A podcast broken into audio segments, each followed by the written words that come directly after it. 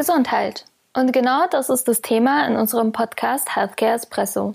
Wir von der Agentur Weber Schenwick möchten euch kompakt und leicht verdaulich erklären, was wir als Healthcare PRler eigentlich so machen. Seid ihr bereit für ein Healthcare Espresso auf die Ohren? Hallo und herzlich willkommen zu der neuen Folge des Podcasts Healthcare Espresso. Mein Name ist Anita und äh, heute führe ich ein sehr spannendes Gespräch mit zwei Expertinnen, Sandra und Thorsten. Hallo einmal in die Runde. Hallo. Hallo. Ja, Thorsten, ich glaube, dich muss ich jetzt äh, nach drei Jahren Podcast nicht mehr vorstellen. Du bist ja bekannt. Aber Sandra, du bist heute zum ersten Mal tatsächlich äh, mit dabei und äh, ja, magst du dich vielleicht kurz äh, vorstellen und verraten, was du bei uns in der Agentur so machst? Nur kurz, nur kurz dafür, ähm, äh, wir haben mehrere Sandras. Falls äh, jemand schon mal andere Podcasts gehört hat, da war dann äh, unsere Kollegin Sandra Wagner dabei. Jetzt haben wir eine andere Sandra dabei, Sandra Wick. Genau, richtig. Und ähm, ich bin bei Current Global, also eine der Schwesteragenturen von Weber, arbeite dort als äh, Account Director und bin jetzt auch schon seit fast fünf Jahren im Team und ähm, mache ganz viele Indikationen in der Augenheilkunde, in der Onkologie und so weiter und mache hauptsächlich die Fachkommunikation, aber manchmal auch Publikumskommunikation. Und darf ich fragen, wie du in der Healthcare gelandet bist? War das äh, eine bewusste Entscheidung oder eher Zufall, wie das bei fast allen Gästen, die wir hatten, der Fall war? Es war tatsächlich Zufall. Ich wollte eigentlich immer in Richtung Unternehmenskommunikation oder tatsächlich in die Musikbranche. Und ähm, bin aber dann auch auf das Thema Healthcare gestoßen und dachte mir, Mensch, das klingt eigentlich doch ganz interessant. Ich gucke es mir jetzt einfach mal an, mache mal mein Training und danach könnte ich ja eventuell sonst immer noch was anderes machen. Ja, und jetzt bin ich seit acht Jahren in der Healthcare. Also was anderes kam dann doch nicht mehr in Frage und es macht mir nach wie vor riesig Spaß.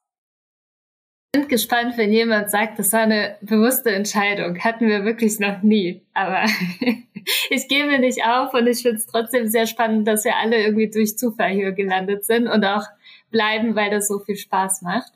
Und ich glaube, wir haben auch für heute wirklich ein sehr, sehr interessantes Thema mitgebracht. Äh, wir hatten eine Vorbesprechung und ich könnte euch, glaube ich, stundenlang Fragen stellen zum Thema Gentherapien äh, und unsere Arbeit dazu. Ähm, aber wir werden ja natürlich nicht alles in, äh, ja, sage ich mal, 30 Minuten äh, behandeln können. Deswegen werden wir heute stärker mit Beispielen arbeiten, um eben dieses Thema und unsere Arbeit ein bisschen greifbarer zu machen, aber es wird halt nicht quasi die ganze Palette sein, weil das nicht machbar wäre. Bevor wir äh, tatsächlich äh, ganz tief in das Thema einsteigen, Thorsten, du hast Biologie studiert. Ähm, deswegen wäre super, wenn du uns vielleicht eine kurze Nachhilfe geben könntest. Was sind Zellen? Was machen sie im Körper? Und welche Rolle haben dabei die Gene? Ja, also unser Körper besteht ja aus Zellen, das weiß ja jeder. Und jede einzelne Zelle hat eine bestimmte Aufgabe und die hat sich eben ausdifferenziert, die Zelle. Also logischerweise ist eine Zelle jetzt in der Leber, die sieht anders aus als eine Zelle in der Haut, stammen aber alle von ähm, eben einer, ich sage jetzt mal Stammzelle ab oder Urzelle, wie auch immer. Ähm, die haben sich aber dann spezialisiert, um die einzelnen Organe zu bilden etc. Und in jeder Zelle ist unser Erbmaterial vorhanden, also die Gene, kennt auch jeder, sollte man mal gehört haben. Und die bestimmen auch nach der Ausdifferenzierung, was diese Zelle macht, also was sie produziert oder ähm, was ihre Funktion ist. Und das wird dadurch reguliert, dass die Gene in der Zelle entsprechend abgelesen werden oder auch eingeschaltet werden oder auch ausgeschaltet werden. Und von ähm, daher gesehen äh, sind die Gene dafür verantwortlich, was dann hinterher die Zelle macht oder auch nicht macht ähm, und wofür sie arbeitet. Also so ganz grob. Wichtig ist auch noch zu wissen, dass ähm, in unserem Körper jeden Tag Millionen von Zellen auch sterben, aber auch wieder neu gebildet werden. Also das heißt, wir sind in so einem Kreislauf drin, wo Zellen immer ähm, absterben, aber auch neu gebildet werden, gerade bei der Haut zum Beispiel. Ne? Ähm, wenn sich eben Hautschuppen lösen, waren das logischerweise auch Zellen und dann werden neue nachgebildet. Allerdings altern wir, weil das ein bisschen nachlässt und weil nicht 100 Prozent genauso viele gebildet werden wie absterben. Eben von daher gesehen ist unser Leben dann in Anführungszeichen leider endlich. Vielen Dank für die Wiederholung. Da klingelt auf jeden Fall irgendwas noch aus dem Biounterricht. Ich hoffe, meine Lehrerin hört mich zu. Ich war eher die, die da brav gemalt hat und alles, was auf der Tafel schön gezeichnet hat. Da habe ich immer Pluspunkte in der Klausur bekommen, aber alles sonst musste ich mir im Job dann aneignen. Aber ich glaube, das ist ganz hilfreich äh, zum Einstieg, weil wir dann jetzt natürlich in das Thema Gentherapien auch einsteigen können. Und äh, Sandra, da würde ich gern von dir erstmal wissen wollen, was sind denn eigentlich Gentherapien?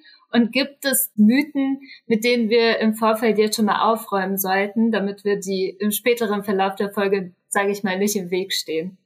Ja, also grundsätzlich ist es so, dass die äh, klassische Gentherapie auf Krankheiten abzielt, ähm, die von defekten oder fehlenden Genen verursacht werden und das tatsächlich meist schon ähm, von Geburt an, dann ist es oft so, dass im Körper durch diese defekten Gene wichtige Bausteine fehlen können, wie Proteine oder Enzyme und ähm, somit der komplette Stoffwechsel nicht mehr funktioniert oder gestört ist. Und da versucht eben die Gentherapie ähm, das Problem zu lösen und äh, die defekten Gene sozusagen ähm, zu beheben oder zu reparieren. Und ich glaube, ähm, ein sehr großer Mythos ist immer, ähm, so Gentherapien macht was mit meinem Körper, was ich mir irgendwie so zurechtschneiden kann, was mir nicht passt. Ähm, in unserem Bereich muss ich aber wirklich sagen, da wo wir arbeiten, ist es so, es geht wirklich darum, sehr, sehr schwerwiegende Erkrankungen behandelbar zu machen, weil das ist in den meisten nicht der Fall und es ist wirklich dann oft die Gentherapie die einzige Möglichkeit, um diese Erkrankungen irgendwie, ja, oftmals nicht mal heilen, aber zumindest den Symptomen entgegenzuwirken oder die, die, den Verlauf so ein bisschen äh, zu stagnieren. Aber vielleicht sind euch auch noch Mythen begegnet. Ja, also es ist äh, so, dass man sich auch äh, vergegenwärtigen muss, äh, das ist alles auch nur möglich, weil es mittlerweile technisch auch möglich ist, an ganz bestimmte Gene anzugreifen. Also sprich, eine Gentherapie verändert jetzt nicht alles Mögliche. Also man bekommt nicht auf einmal blaue Augen, wenn man vorher braune Augen gehabt hat, sondern wie Sandra schon sagte, es ist möglich, ähm, auf, auf ein einzelnes Gen einzuwirken, das identifiziert worden ist, ähm, weil es unter Umständen eine Krankheit verursacht. Und deshalb ist es auch wirkungsvoll, weil ähm, wenn wir uns jetzt vorstellen, dass ein Gen dafür verantwortlich ist, dass irgendein Stoff nicht mehr hergestellt wird, den die Zelle eigentlich herstellen sollte und dadurch eine äh, Krankheit entsteht, äh, wenn es möglich ist, diese Zelle jetzt so zu bearbeiten, dass sie diesen Stoff wiederherstellt, weil man das Gen repariert hat oder eingeschleust hat, dann kann der Stoff wiederhergestellt werden und dann ist alles wieder im Lot.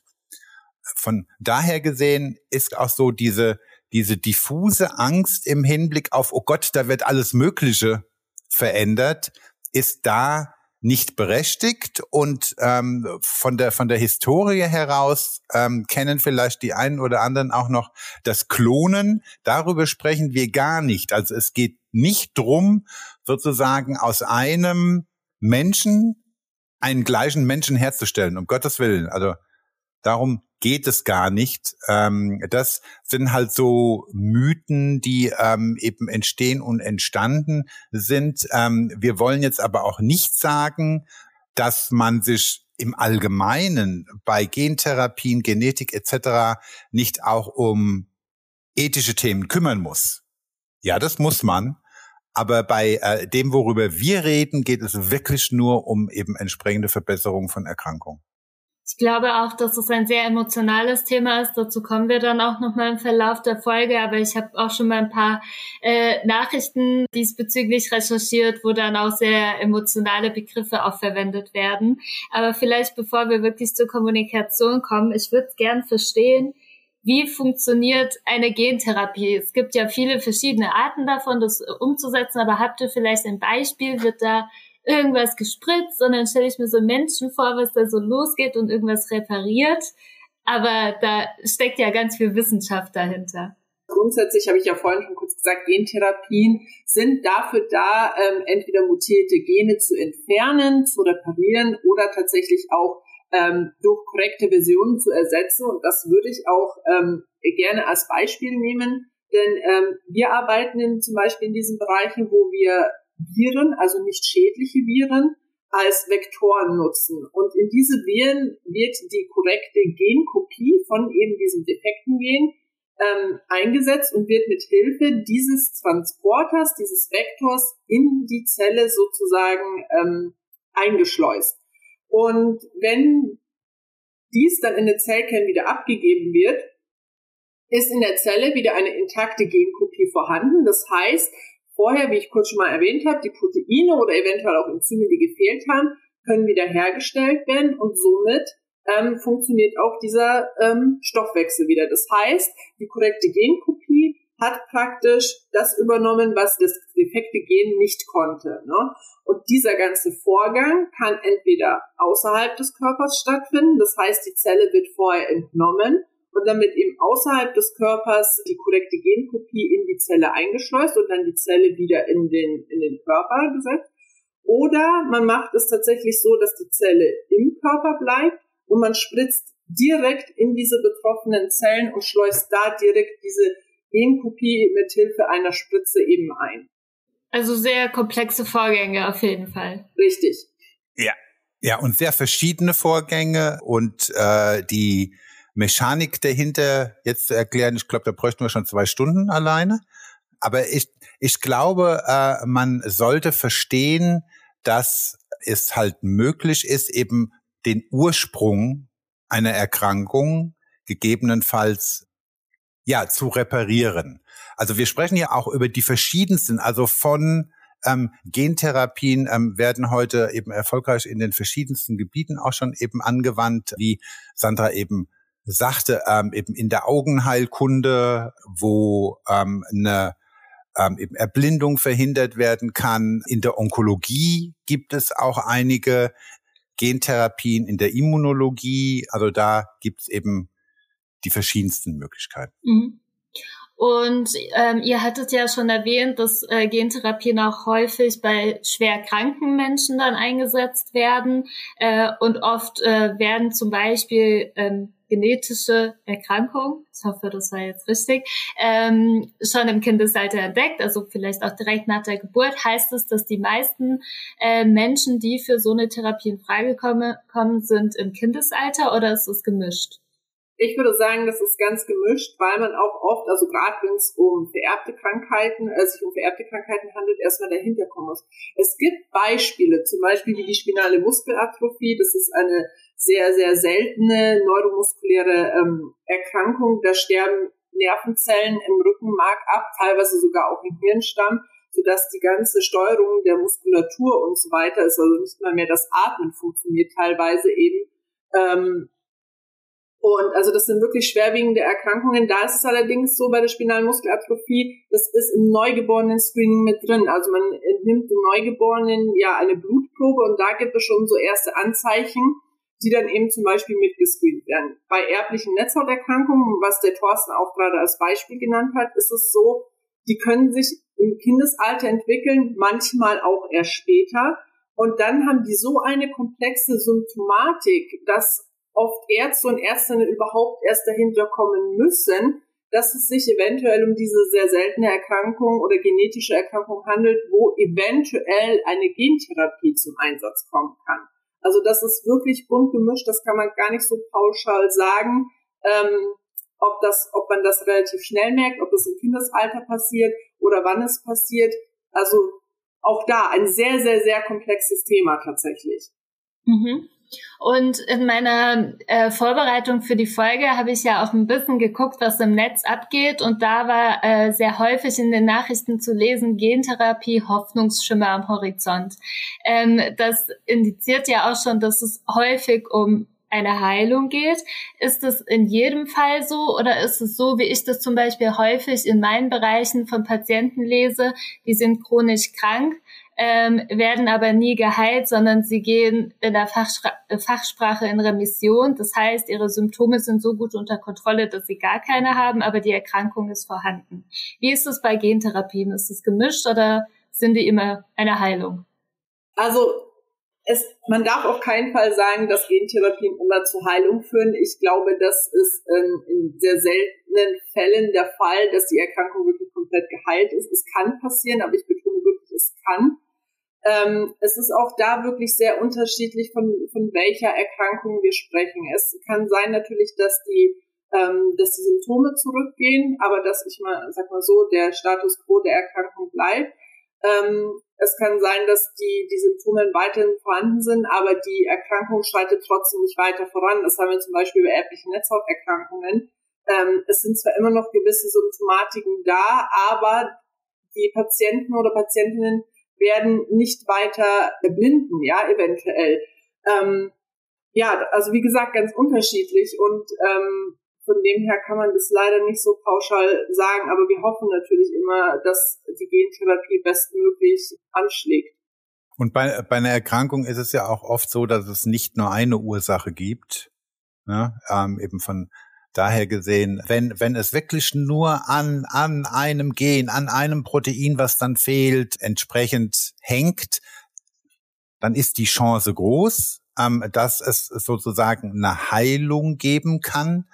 Ähm, man muss sich aber vergegenwärtigen, dass das nicht in allen Fällen logischerweise eben der Fall ist, ähm, sondern halt eben in wenigen. Und auf der anderen Seite ist es halt auch ähm, so, so unterschiedlich, wie äh, die Erkrankungen sind und die Auslöser von den Erkrankungen sind.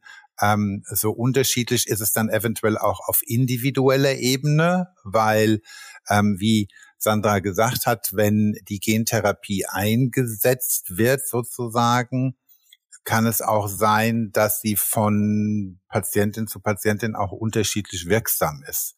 Das kann man auch nicht unbedingt immer vorhersehen. Also sind einfach wie bei allem anderen viele Faktoren, die man ja. berücksichtigen muss und ja. es kommt immer ja. auf den Fall aber, an. Aber das Spannende ist halt, ähm, dass die theoretische Möglichkeit besteht, etwas zu heilen, was auch sehr schwerwiegende Konsequenzen sonst hätte. Und in vielen Fällen funktioniert es halt auch. Und da ist es dann auch so, es ist auch immer wieder unterschiedlich, aber es kann durchaus sein, dass über eine genetische Behandlung das Problem dann gelöst ist für den Rest des Lebens. Und das ist natürlich eine Traumergebnis für eben entsprechend alle. Und nochmal, wir reden hier nicht über Husten oder über ähm, irgendwelche Erkrankungen, die zwar auch auch schlimm sind, ähm, sondern wir reden hier wirklich über sehr schwerwiegende, oft auch lebensbedrohende Erkrankungen. Ja, und was man tatsächlich auch noch sagen muss, wir haben zum Beispiel, wenn wir jetzt wieder das Beispiel erbliche Netzhauterkrankungen ähm, nehmen, ähm, es gibt zum Beispiel die Erkrankung Retinitis pigmentosa, die kann durch unterschiedliche Gendefekte ausgelöst werden. Also es gibt verschiedene Gene, die eben zu diesem Problem führen können.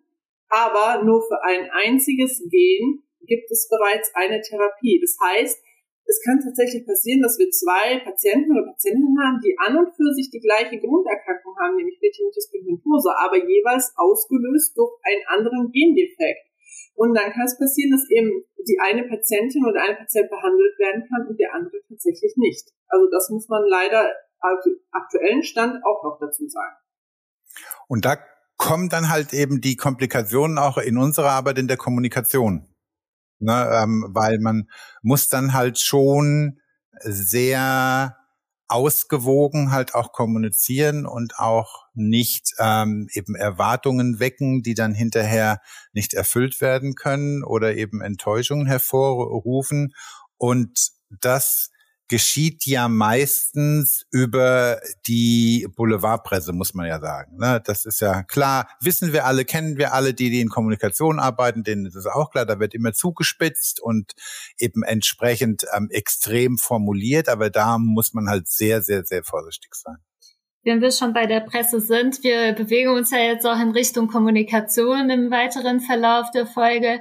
Ähm, aber Thorsten, du hast was ganz Spannendes gesagt im Vorgespräch, nämlich, dass ähm, die Diskussion oder die Debatte rund um ähm, Gentherapien in Deutschland unter Umständen emotionaler ist als in anderen Ländern. Warum ist das denn so? Warum ist es so? Ich glaube, dass äh, da spielt auch ein kultureller Aspekt mit. Wir wissen alle, äh, die Deutschen sind unter Umständen ein bisschen pessimistischer als andere und sehen vor allem immer erst die Gefahren und kümmern sich erst um das Negative, bevor sie sich um Positive kümmern. Das ist der eine Punkt. Der andere Punkt ist, dass so eine, so eine genetische Debatte auch losgetreten worden ist vor, vor vielen, vielen Jahren im Hinblick auf die Agrarindustrie. Äh, und wenn man als, ich sage jetzt mal, Normalbürger da Dinge hört, ähm, die einem nicht gefallen oder ähm, eben auch, wenn man, was ja auch durch die Zeitungen gegangen ist und Fernsehen, ähm, dass ein Schaf geklont worden ist oder eben versucht worden ist, ein Schaf zu klonen. Ähm, das alles dann unter dem Begriff Gentherapie oder genetische Manipulation. Dann kann man sich vorstellen, wie Leute reagieren, die halt das Wissen und den Einblick halt auch nicht haben und halt auch nicht haben können. Gerade weil es so kompliziert ist. Und logischerweise gibt es dann auch irgendwelche Zukunftsvisionen, die dann auch Horrorszenarien sozusagen malen im Hinblick auf, ähm, dass man sich dann halt züchten kann, so wie die Kinder aussehen soll und sonstiges. Das sind alles Themen, die sehr, sehr weit in der Zukunft liegen, die logischerweise auch diskutiert werden müssen, die dann aber halt die positiven Aspekte, worüber wir reden, halt leider überlagern. Und das ist dann halt etwas schwierig. Ist klar, ist eben verständlich, aber schwierig. In anderen Ländern äh, wird halt eher auch mal auf das Positive konzentriert. Und von daher gesehen, glaube ich, ist es bei uns schon sehr, sehr groß in der Diskussion. Ich glaube, auch in Zeiten von Social Media ist es ja auch noch mal größer geworden, auch wie skeptisch das betrachtet wird. Äh, ich habe ja auch mal in der Uni nicht mal länger mit äh, dem Thema Impfen auseinandergesetzt und wie darüber im Netz diskutiert wird. Und ich kann mir vorstellen, dass es in die ähnliche Richtung geht, weil ich musste da auch bei einigen Kommentaren den Kopf schütteln, weil da einfach Wissen halt fehlt und sehr negativ kommuniziert wird. Richtig. Und, und das ist auch ein Stichwort. Es, es ist halt schwierig, die Materie verständlich zu machen. Es würde heute keiner in der Öffentlichkeit diskutieren, äh, wie ein Motor in einem Flugzeug auszusehen hat ähm, und ob es gut oder schlecht ist, äh, diesen Motor jetzt anders zu bauen als vorher. Ja. Ähm, und gerade auch, was du eben sagtest, Impfen äh, und wie versucht worden ist zu erklären, wie der Impfstoff hergestellt worden ist über mRNA, das hat nichts mit Gentherapie zu tun. Rein gar nichts. Man versteht es halt nicht.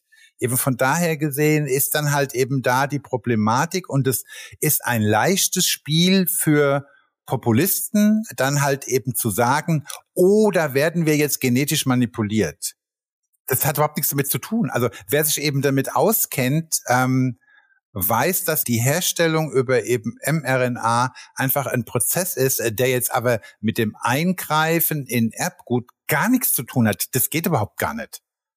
Und ähm, das macht es alles eben so kompliziert.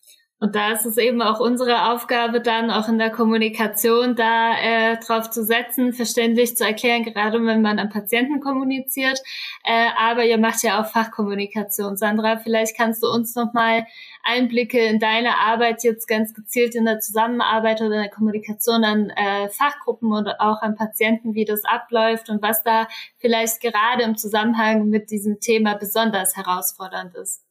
Ja, sehr gerne. Also die Ärzte und Ärztinnen sind da natürlich sehr offen. Ähm, man muss dazu sagen, ähm, Gentherapien dürfen auch nicht in jedem Krankenhaus ähm, verabreicht werden. Das heißt, ähm, es gibt, äh, je nachdem, ähm, was es für eine Erkrankung ist, äh, Spezialzentren, ähm, wo das Personal, also damit hauptsächlich auch natürlich die Ärztinnen und Ärztinnen, wirklich vorher geschult werden müssen, ähm, damit sie diese Gentherapie überhaupt ähm, verabreichen dürfen. Ne? Also das ist schon mal ein Punkt in der, in der Kommunikation, ähm, der ganz wichtig ist, a den Ärzten gegenüber und auch äh, b den Patientinnen gegenüber. Und die Ärzte sind natürlich wahnsinnig offen. Die haben sich auch in den Studien schon damit beschäftigt. Ähm, die finden das prima, die forschen selbst natürlich auch dran. Das heißt, hier haben wir mehr oder weniger auch tatsächlich Aufklärungsarbeit mitgeleistet, was die Ängste bei Patienten und Patientinnen sind und ähm, haben natürlich äh, mit den Ärzten auch nochmal die Thematik ähm, diskutiert. Aber natürlich viel offener als wie gesagt mit den äh, gegenüber den Patienten. Und da ist es wirklich so, was wir vorher schon angesprochen haben. Es gibt Vorbehalte, es gibt Ängste und ähm, da lag unser, unser Fokus wirklich darauf, Aufklärungsarbeit zu leisten, also manche Mythen aufzuklären, wie wir es gerade jetzt auch schon gemacht haben, und wirklich die Wichtigkeit zu vermitteln, dass wenn man den Verdacht auf eine erbliche ähm, Erkrankung hat oder eben den Verdacht auf eine Erkrankung, wo eventuell eine Gentherapie in Frage kommt, dass es sehr, sehr wichtig ist, sich mit Humangenetikern auseinanderzusetzen, dort Beratungsgespräche zu machen, auch bevor man überhaupt darüber nachdenkt, dort weiterzugehen, einen Gentest zu machen, um eventuell zu gucken, dass, ob eine Gentherapie in Frage kommt. Und ähm, die auch wirklich Aufklärungsarbeit zu leisten, dass auch natürlich Erbkrankheiten auch immer auf die Kinder dann wieder übertragen werden können. Und das ist natürlich dann auch ein sehr emotionales Thema gewesen und da hat man sehr, sehr, sehr viel äh, Fingerspitzengefühl auf jeden Fall gebraucht. Ja, sehr spannend. Ich kann mir auch vorstellen, gerade wenn Kinder betroffen sind, dass es äh, die Eltern dann auch nochmal mitnimmt und da kommt ja auch die Kommunikation dann an Angehörige ins Spiel, weil Kinder können das ja nicht entscheiden, sie verstehen das ja zum Teil auch nicht. Also es ist dann doch sehr, sehr breit äh, die Zielgruppe, die ihr dann ansprechen müsst. Mhm. Wenn uns jetzt jemand hier zuhört und unsere Zuhörerinnen sind, wir gehen mal davon aus, wir kennen sie nicht, Studierende und äh, Young Professionals. Und sie hören diese Folge, finden das Thema sehr spannend, denken aber, oh, vielleicht hätte ich doch Biologie studieren müssen, weil ich würde das eigentlich voll gerne in der Kommunikation begleiten. Äh, ist es wirklich so, Sandra? Also braucht man Hintergrundwissen oder kann man das auch im Job dann aneignen? Nee, also Hintergrundwissen hatte ich tatsächlich selbst auch nicht, außer das, was man eben vielleicht aus dem Biologieunterricht kennt man wächst, glaube ich, wirklich einfach mit, ähm, wenn man sich das Wissen aneignet. Und man bekommt wahnsinnig viel Unterstützung auch seitens der Kunden. Ähm, viele aus dem Medizinbereich äh, bieten Schulungen an und so weiter, die wirklich auch versuchen, dir die Thematik näher zu bringen. Und dann ist es natürlich schon auch ein bisschen an dir selbst, sich in die, in die Thematik einzulesen, sich damit zu beschäftigen. Es ist ein sehr, sehr komplexes Thema, aber ich glaube, da sind wir auch in vielen anderen Bereichen ähm, täglich mit konfrontiert. Und ähm, ja, ich glaube, solange man Interesse an dem Thema hat und wirklich ähm, bereit ist, sich da ein bisschen reinzufuchsen, ähm, geht es auch ganz gut ohne Vorwissen. Aber man merkt dann schon, wie man irgendwann so ein kleiner ähm, Experte wird. Und was macht dir am meisten Spaß? Ach, ich glaube, es ist das ganze Thema an sich. Es ist, eine, es ist eine relativ neue Therapieform, die viel diskutiert wird, wie wir jetzt gerade auch schon festgestellt haben. Ähm, man hat es nicht ähm, mit, wie soll ich sagen, mit Massenindikationen zu tun. Das heißt wirklich Erkrankungen, ähm, die man, mit denen man tagtäglich konfrontiert ist, wie Diabetes zum Beispiel. Man lernt sehr viel, was es überhaupt für Erkrankungen gibt. Also das ganze Thema ist einfach sehr, sehr weit gefächert und man lernt sehr, sehr viel dazu.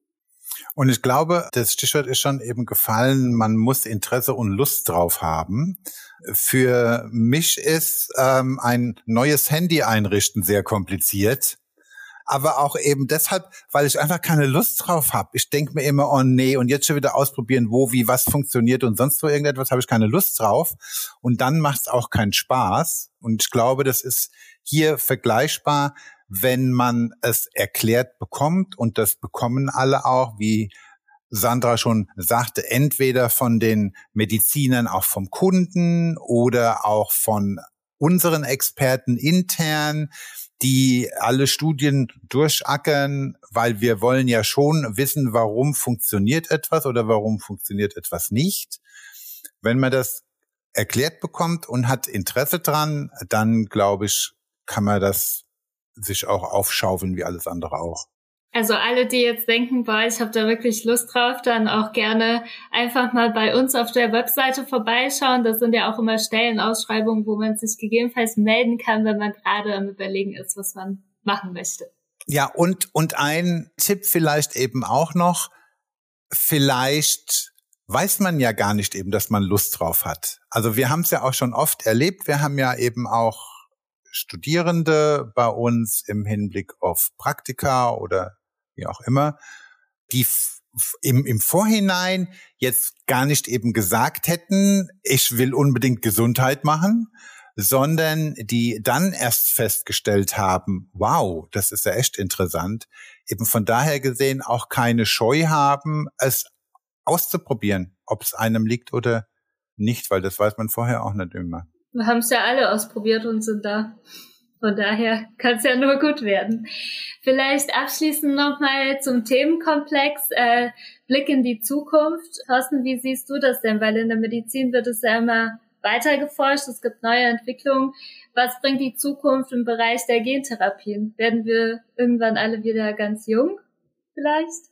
Wenn ich das wüsste, glaube ich, äh, dann bräuchte ich hier nicht mehr sozusagen jeden Tag zu arbeiten.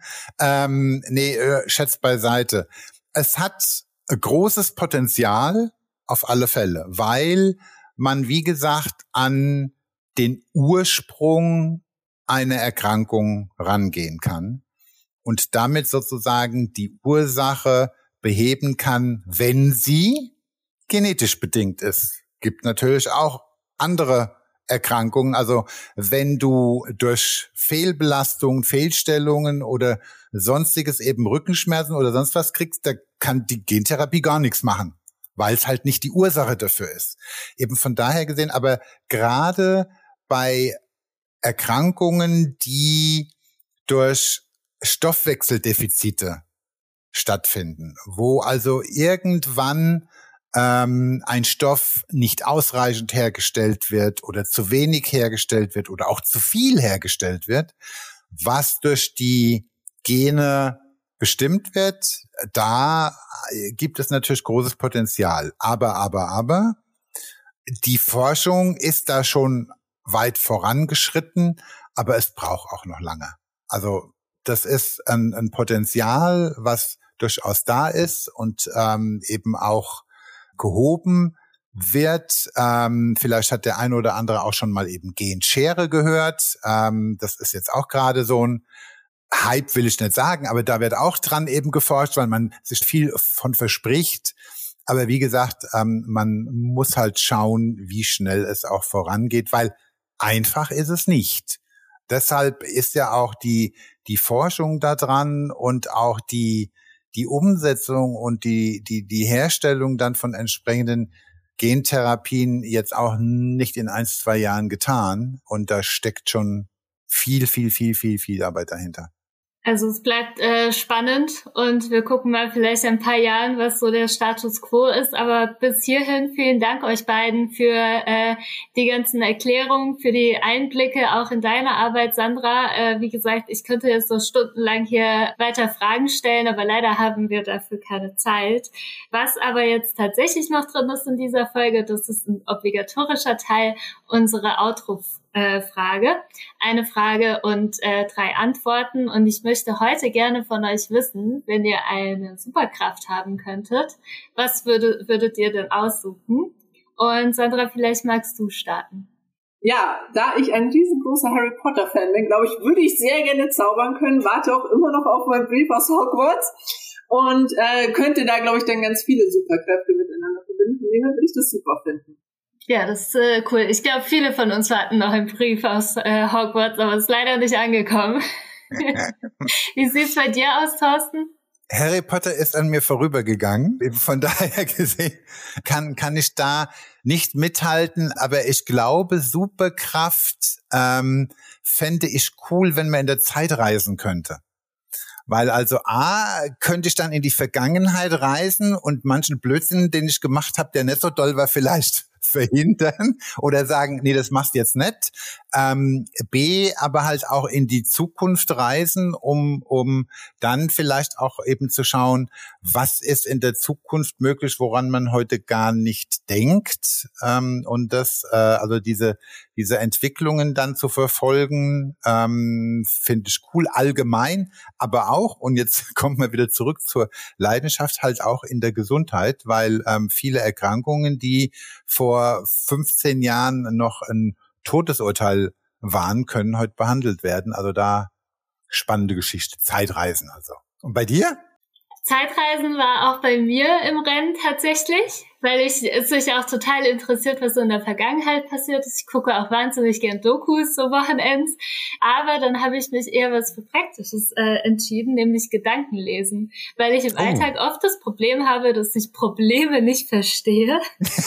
Und in solchen Situationen würde ich gerne einfach in die Köpfe von Personen reingucken, um nachvollziehen zu können, was da abgeht. Weil vielleicht würde mir das helfen, in Problemsituationen. Das ist auch cool. Das ist auch eine coole Idee, ja. Aber es gibt ja auch so viele Superkräften. Ich glaube, wir könnten mindestens zwei auch alle gebrauchen oder uns aussuchen. Von daher, äh, aber ich finde es trotzdem spannend, was andere so äh, wählen würden. Also wenn du dann Gedanken lesen kannst, musst du mal Bescheid sagen, weil dann ähm, müssen wir eine genetische Untersuchung bei dir machen, ne? auf welchem ja. Gen das liegt, auf welchem Gen das liegt, eben damit wir da äh, das verbreiten können. Ich melde mich, wenn es soweit ist. Super, dann vielen Dank euch beiden für die schöne Folge und äh, ja, ich wünsche euch noch einen äh, tollen Nachmittag und vielleicht bis bald in einer nächsten Folge. Alles klar, super. Bis dann, ciao. Bis dann, ciao. Tschüss. Du findest unsere Inhalte spannend und kannst dir vorstellen, unsere Teams im Bereich Healthcare zu unterstützen. Wir sind immer auf der Suche nach neuen Familienmitgliedern und freuen uns auf deine Bewerbung unter bewerbung@wilberschenwick.com.